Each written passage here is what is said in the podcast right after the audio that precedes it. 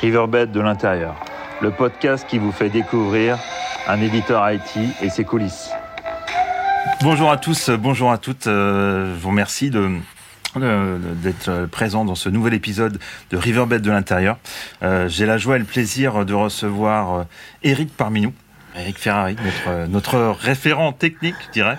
Et euh, c'est vraiment un plaisir de, de t'avoir parmi nous. Meilleurs vœux hein, pour cette nouvelle année, pour commencer. Meilleurs vœux également. Merci.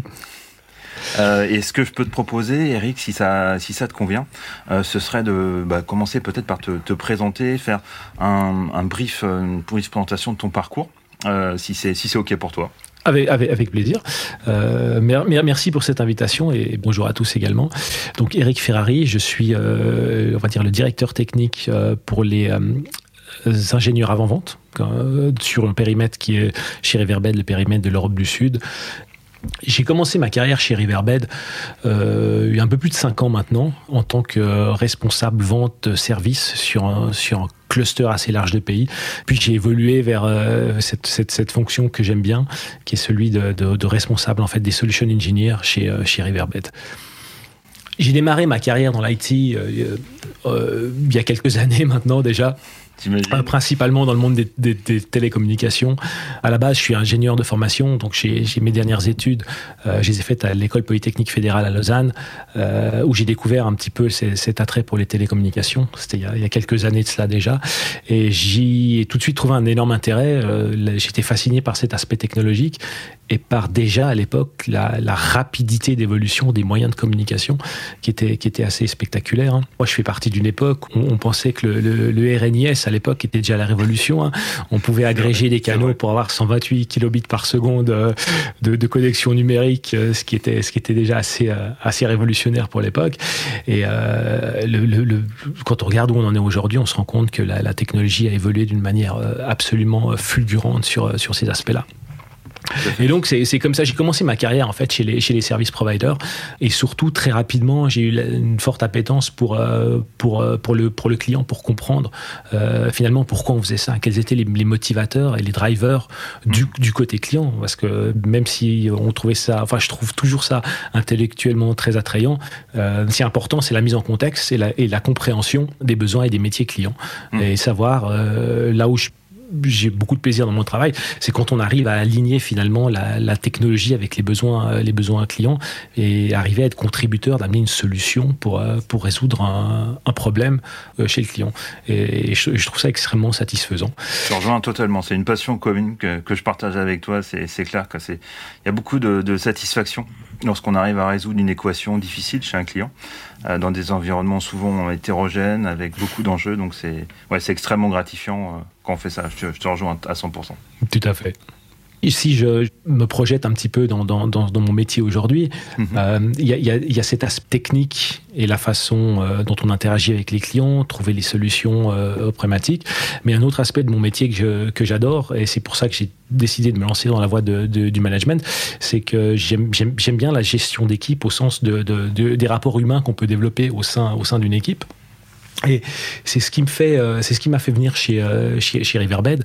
Euh, je connaissais les gens de ma vie d'avant pour avoir été du côté partenaire. Euh, J'ai retrouvé chez Riverbed une culture d'entreprise et une, une, grande famille et, euh, et des équipes euh, dynamiques, motivées, avec un, excellent esprit d'entraide, avec cette volonté d'aller toujours plus loin, d'aider les clients, de, de, résoudre les problématiques. Et euh, j'y trouve énormément de satisfaction également. Donc j'ai vraiment j'ai réussi à trouver un poste où je peux combiner ces, ces, deux aspects que, que, que j'aime et que j'ai développé le, le, long de ma carrière. Donc je suis euh, très, très content et très chanceux de, travailler chez Riverbed. Impeccable. Bah, écoute, je te remercie pour ce feedback, ce, parcours.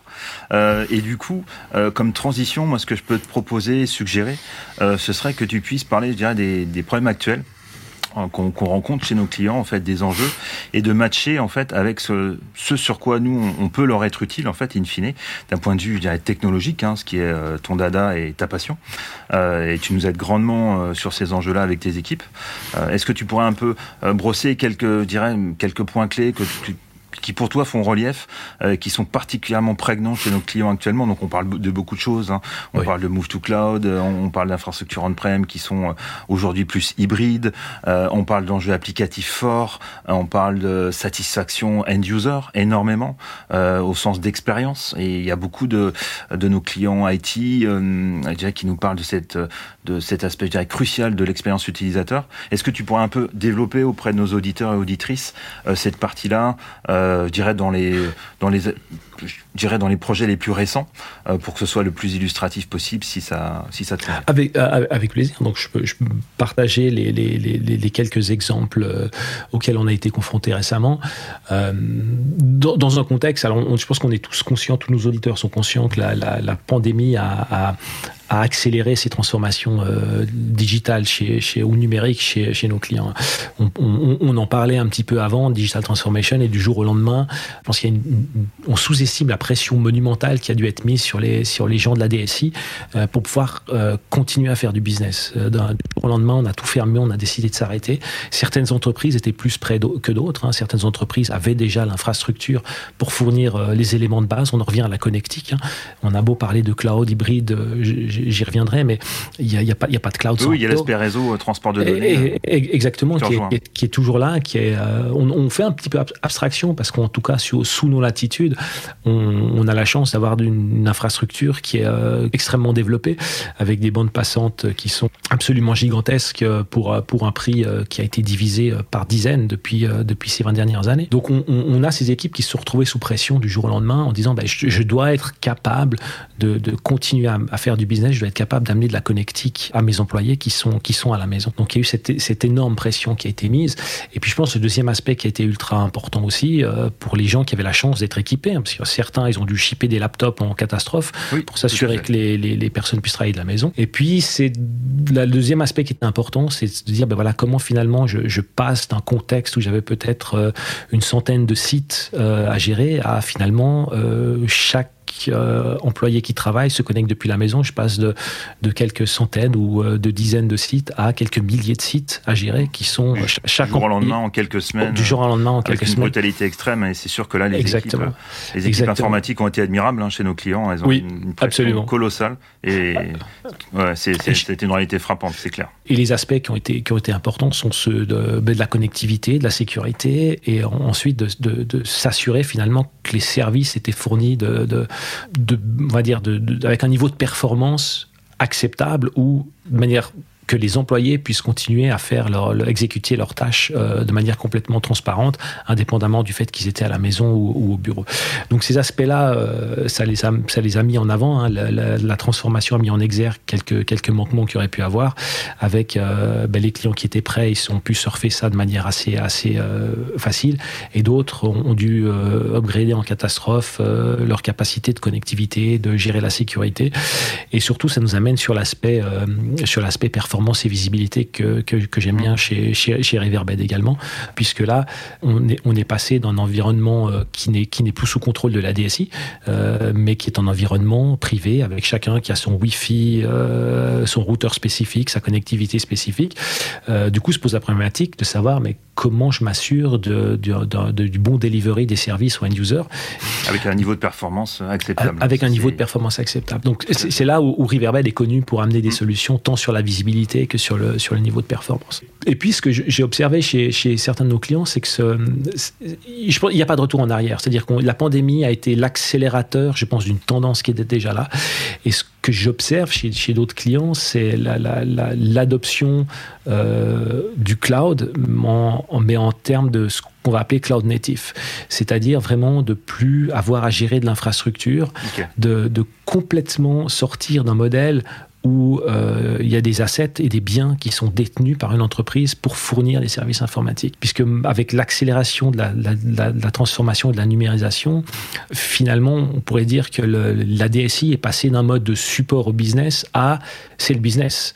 Euh, Aujourd'hui, il y a chez assez peu de nos clients, si plus rien ne marche au niveau de la DSI, il n'y a pas de business. Ah, c'est clair. Tout s'arrête tout s'arrête. Donc euh, il euh, y, a euh, cette idée de se dire euh, la façon dont nos clients consomment de l'IT euh, est en train de changer. il y a certains de nos clients, ils ont fait, euh, ils ont été drastiques. Hein. ils, sont passés par un inventaire euh, assez détaillé des, applicatifs, euh, de se dire ben, tout ce qui pouvait partir en SaaS, finalement, c'est rien que je gère en interne, donc je, je, peux le mettre sous forme de souscription et l'obtenir directement depuis mon SaaS provider. Et puis tout ce qui est applicatif maison, je vais potentiellement le réécrire, pour faire du, cloud natif, euh, pour aller chez les grands services euh, provider cloud, et puis me mettre à un niveau d'abstraction tel, finalement, je vais, je vais euh, fournir mon code, je vais gérer mes containers, et tout ce qui est en dessous, euh, ben, c'est pas mon métier. Donc je je vais j'ai pas à m'en occuper. Je dois faire tourner l'application. exactement. sortir du cœur de, métier des équipes en fait, des équipes informatiques. Tout à, tout à fait et de le prendre chez un de prendre ou de le prendre ou de le faire en interne toujours d'avoir de garder la maîtrise de l'application euh, mais de le de, de, de, pas gérer les couches technologiques sous-jacentes. C'est-à-dire mmh. que je vais faire ce qu'on appelle de, de, de l'infrastructure as a code. Je vais provisionner mon infrastructure euh, au, au, même titre que mon que mon applicatif. Je vais faire des révisions de code qui comprennent la révision de, de l'infrastructure. Et derrière je vais aller chez les grands cloud service providers euh, je vais me mettre au niveau du container seulement et c'est là que je vais exécuter gérer et gérer, gérer mon code. Ça s'est accompagné probablement aussi du, du de ce qu'on pourrait appeler d'un cloud hybride. Et là, je fais pas référence à un cloud hybride en disant j'en garde une partie à la maison et j'en mets une partie dans, dans, dans le cloud. Euh, certains de nos clients ont eu cette, cette, cette, approche drastique en disant je ne garde plus rien chez moi, je ne veux plus de data center. Les legacy applications, je vais les outsourcer chez un grand outsourcer et je vais les laisser mourir gentiment, mais je, je ne veux plus devoir euh, finalement avoir dans mon parc en tant que responsable de la DSI, je ne veux plus gérer euh, des assets qui sont dans les frais généraux de l'entreprise. Euh, je veux être euh, capable euh, de contribuer au business et de me dire que je suis le cœur de métier maintenant de, de, de, l'entreprise. Et se pose la question maintenant de, de se dire est-ce que si je fais un choix technologique vers tel ou tel cloud provider, euh, j'aimerais éviter le phénomène de lock-in. J'aimerais peut-être me diversifier dans le, cloud hybride et peut-être mettre une partie chez un et une autre partie chez l'autre parce que finalement, peut-être que je suis capable d'avoir toute la partie euh, communication front-end, applicatif euh, qui va me permettre de faire le métier chez un, mais de me dire est-ce que c'est pertinent de garder toute la partie data analytics dans ce cloud-là? Est-ce que j'ai pas meilleur temps d'aller chez un autre cloud provider qui est peut-être plus pertinent pour l'exploitation de telle ou telle facette de de, ma DSI. je pense que c'est en train de, de, s'accélérer aussi cette, euh, cette mm. façon hybride de gérer le cloud natif. Mais une chose est sûre, moi ce que j'observe sur le terrain, alors c'est peut-être parce que j'ai un échantillon réduit de, de clients, c'est qu'il n'y aura pas de retour en arrière sur le, le de, détenir des assets informatiques euh, pour générer du service. Les gens qui ont fait ce pas d'aller vers le cloud natif vont rester là et vont aussi changer de métier parce que finalement, si en tant que responsable euh, de la DSI, j'arrive à prouver que je génère de l'argent, et que je suis le business, mmh. euh, ça change les discussions en interne. Hein. Moi, j'ai connu l'informatique à l'époque où euh, voilà, il y avait des frais, il y avait l'informatique était un centre de coût d'une entreprise qui était calculé dans les frais généraux. Hein. Il n'y a pas si longtemps, la téléphonie, c'était c'était avec building service. Hein. On voyait ça comme des des, euh, des frais généraux. Maintenant, la, la, collaboration, la communication sont des éléments clés d'une entreprise et sont peut-être vus de manière un peu comme différente. Des facilitateurs business. exactement. Ça, ça, je te rejoins. Après, dans, dans le paysage que tu as dessiné, moi, il y a, y a un point important que je retiens, un point, un axe, je dirais, euh, clé, euh, c'est la partie euh, continuité de service. Ça, c'est super important. Et dans un environnement bah, complexe, hein, comme, comme, tu l'as très bien dépeint et décrit. et c'est là où je pense, nous, notre société a fait des efforts particuliers pour aider nos clients dans le, domaine qu'on appelle, au sens large, hein, visibilité. Euh, je dirais, avec des, des, des, avancées encore plus, euh, plus importantes euh, en termes de solutions, parce qu'on va jusqu'au jusqu'au cloud, hein, pour faire court, hein, je dirais, en, en, macro, pour juste en, en, préambule du sujet. Mais je pense que là, on a une vraie thématique où, euh, quelque part, moi, dans, dans les feedbacks que, que j'ai pu avoir hein, à mon niveau, où les équipes étaient un peu désemparées euh, par la complexité euh, pour monitorer euh, tout cet ensemble-là, qui à la fois, et comme tu l'as très bien dit, de plus en plus tourné vers le cloud, et où ils ont moins en moins en même temps, parfois, euh, je dirais du legacy ou des applications maison qui sont toujours là. Hein. Ça, ça peut encore exister chez certains de nos clients euh, et qui sont en data center. Et il faut qu'ils articulent, euh, un service complet au sens de continuité de service qui est redevable au sein de leur propre entreprise vis-à-vis -vis de leurs utilisateurs finaux avec euh, bah, des outils qui parfois bah, performent plus, euh, permettent plus de voir ce qui se mhm. passe. Euh, ils n'arrivent plus à faire des routes cause analysis efficients. ils sont frustrés au niveau des équipes. Et c'est là où je pense notre société qui est plus connue historiquement hein, sur l'accélération avec la partie styled a marqué des points au sens de être utile concrètement pour nos clients, pour les entreprises. Est-ce que ça, tu pourrais en faire peut-être un focus sur cette partie avec plaisir. Euh, c'est vrai qu'aujourd'hui, euh, Riverbed a la capacité de, collecter de la métrique euh, non seulement sur le, poste de l'utilisateur, mais également au niveau de l'applicatif, sans oublier la capacité de, collecter les, flux classiques au niveau réseau, les paquets et aussi de, de, pôler l'infrastructure. Donc on est incapable de collecter ces métriques sur l'ensemble de la chaîne qui crée cet applicatif métier. Aujourd'hui, on est, on est dans un monde où on veut tout tout de suite. C'est-à-dire qu'il est inconcevable d'attendre trop longtemps lorsqu'on exécute une tâche à l'aide d'un ordinateur. Et c'est cette, euh, frontière qui est un petit peu délicate de savoir est-ce que finalement l'application se comporte de manière nominale ou est-ce qu'il y a quelque part dans cette chaîne qui s'est complexifiée à l'extrême euh, des éléments qui amènent à avoir une dégradation de performance du point de vue de l'utilisateur. Et nous, ce qu'on va faire, euh, Riverbed, c'est non seulement fournir les, outils, mais également on a développé toute une practice qu'on va appeler Application Performance Engineering à l'aide de PS euh, pour pouvoir redonner de la visibilité euh, aux clients sur ce qui se passe sur sa chaîne complète mmh. d'infrastructures utilisées pour fournir ces applications ultra. Je te rejoins totalement. Juste pour nos éditeurs, PS Professional Services. Oui, pardon. En fait, ça signifie en fait des ingénieurs que, que l'on peut, je dirais, mettre quelque part en régie euh, chez nos clients. Hein. Après, il y a des, il y a du, du full-time, du part-time, ou ça peut être euh, du build uniquement. Enfin bon, il y a, différents, il y a différents modèles, mais voilà, juste euh, à titre d'explication. Les métriques qu'on va devoir collecter en tant que responsable de la DSI peuvent, varier, on va dire, d'une entreprise à l'autre. c'est là où on peut intervenir. Mais je pense tout le monde a la même problématique, c'est de savoir euh, finalement est-ce que ce que je fournis euh, à mes utilisateurs internes et ou externes a le bon niveau de performance. Euh, sinon, où, est la problématique? Que puis-je faire pour intervenir le plus rapidement sur le, le, bon aspect de mon écosystème pour pouvoir ramener le niveau de performance demandé? Ça peut avoir des conséquences drastiques. Moi-même, je, ne suis pas super patient quand je dois faire une transaction via via via via, via internet. Ça, ça j'aime pas quand je vois que je suis dans un process de, de check-out d'un achat et que ça mouline, je, je vais voir ailleurs, tout simplement. Euh, parce que je me dis, ça y est, il y a un problème, il y a un bug, est-ce qu'il y a un risque, est-ce qu'il y a un risque de sécurité aussi, est-ce que je suis pas redirigé vers un site frauduleux? Donc, euh, il, faut, il, faut, que ça soit fluide, il faut que ça aille vite euh, pour donner, de la, on va dire, de la, de la crédibilité, donner confiance. Et finalement, permettre à l'utilisateur de faire complètement abstraction de l'outil et de se concentrer sur son travail. Et je pense que c'est des aspects qui sont extrêmement importants. Euh, l'autre problématique, c'est qu'aujourd'hui, pour être honnête, il y a, on, vit dans un monde où, euh, où on, est capable de collecter une quantité astronomique de données. Et c'est l'autre, partie du problème, c'est finalement qu'est-ce qu'on fait de ces données. Oui, euh, la, corrélation est super importante. La corrélation est extrêmement importante et, le, et, le, niveau de maturité chez nos clients est extrêmement important. Moi je dis toujours, il y, a, trois aspects en bon français, il y a people, process and tools. La partie outillage, architecture, finalement elle est relativement simple à faire. On, a la connaissance et compétences pour pouvoir euh, instrumentaliser la chaîne de bout en bout. Après la vraie question c'est, comment on l'exploite, euh, comment on l'intègre dans une gestion, dans une revue opérationnelle, dans le, cycle de vie d'un applicatif euh, Est-ce qu'il y a des rôles et des personnes dédiées chez les clients qui vont regarder l'exploitation des, des, métriques.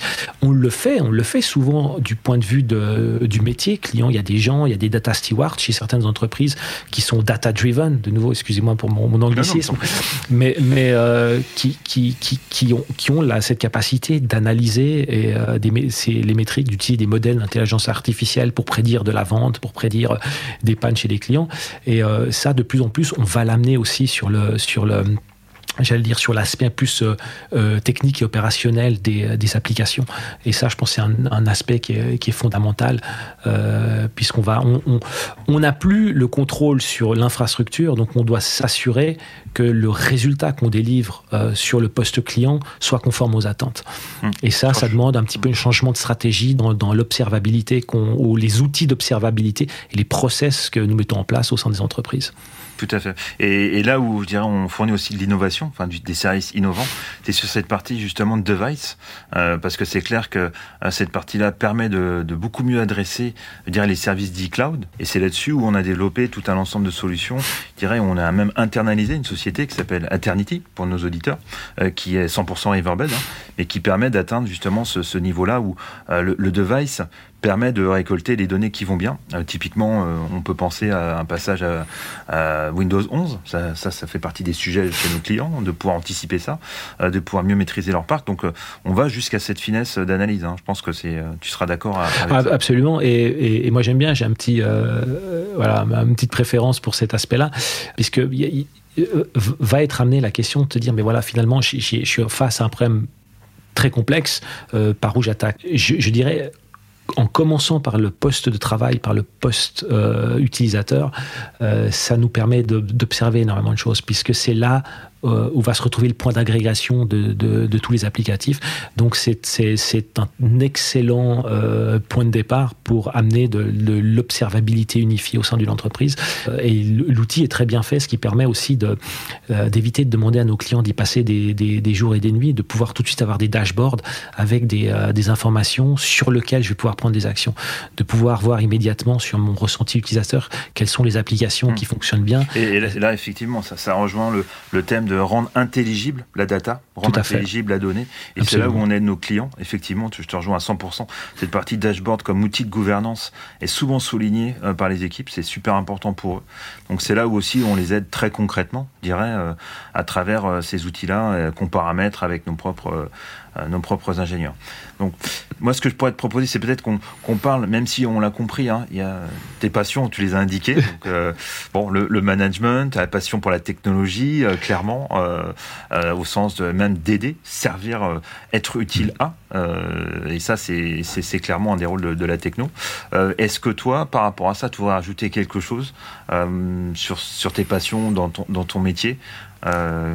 Des choses que tu aimes bien faire ou alors, à, ton, libre choix. Hein. Pas grand-chose. Non, je, reste sur, sur cette passion technologique et pour les gens finalement qui la livrent et qui l'exercent au quotidien.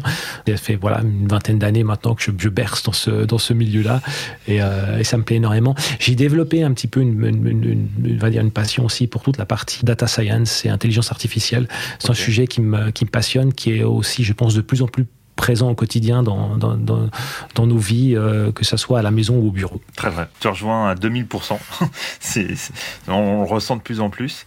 Et du coup, par rapport à, je dirais, à, ce, que tu, à ce que tu fais, est-ce qu'il y a, je sais pas, un dicton, un leitmotiv, un motto, un truc qui t'inspirant pour toi? Est-ce qu'il y a quelque chose que tu aimerais confier euh, Ou simplement une bah, phrase hein, Non, alors, moi, j'aime bien cette, cette, cette phrase hein, que je vais, je, vais, je vais traduire en, en français euh, du, du mieux que je peux, euh, qui dit que finalement, on, peut être aussi bon qu'à la hauteur de notre capacité d'exécution. Euh, ce qui m'amène à la réflexion de dire, on peut avoir des idées, on peut être brillant, mais finalement, si on n'arrive pas à exécuter derrière, c'est, ça va être très compliqué d'aller de l'avant. C'est, ça me permet d'avoir la réflexion de dire, ben là où on n'a pas cette capacité, il faut s'entourer, il faut, il faut s'aider, que ça soit en interne avec les, les, gens qui, constituent l'équipe que j'ai en ce moment, qui sont des gens absolument euh, formidables, toujours prêts à mettre la main à la pâte, et justement amener cette capacité d'exécution pour implémenter euh, des idées qu'on peut avoir. Mais c'est également valable pour toute création de services, de produits, et aussi chez, nos clients qui ont des, ambitions euh, de peut-être mettre en place ces services-là de, métrologie, mais qui, euh, peut-être des fois la capacité d'exécution, pour des raisons peut-être involontaires, peut, être amené à faire défaut. et là, d'être capable de l'identifier et de, la, surmonter en allant chercher de l'aide là où il y en a. Ok, très très belle phrase sur le, le rôle clé de l'exécution, euh, avec euh, toute ton humilité aussi qui te caractérise, hein, euh, passion et humilité. Donc merci infiniment pour cette interview, Eric. Merci beaucoup. merci à toi. Je te souhaite une excellente journée. Merci à toi. Merci beaucoup. À bientôt. À bientôt.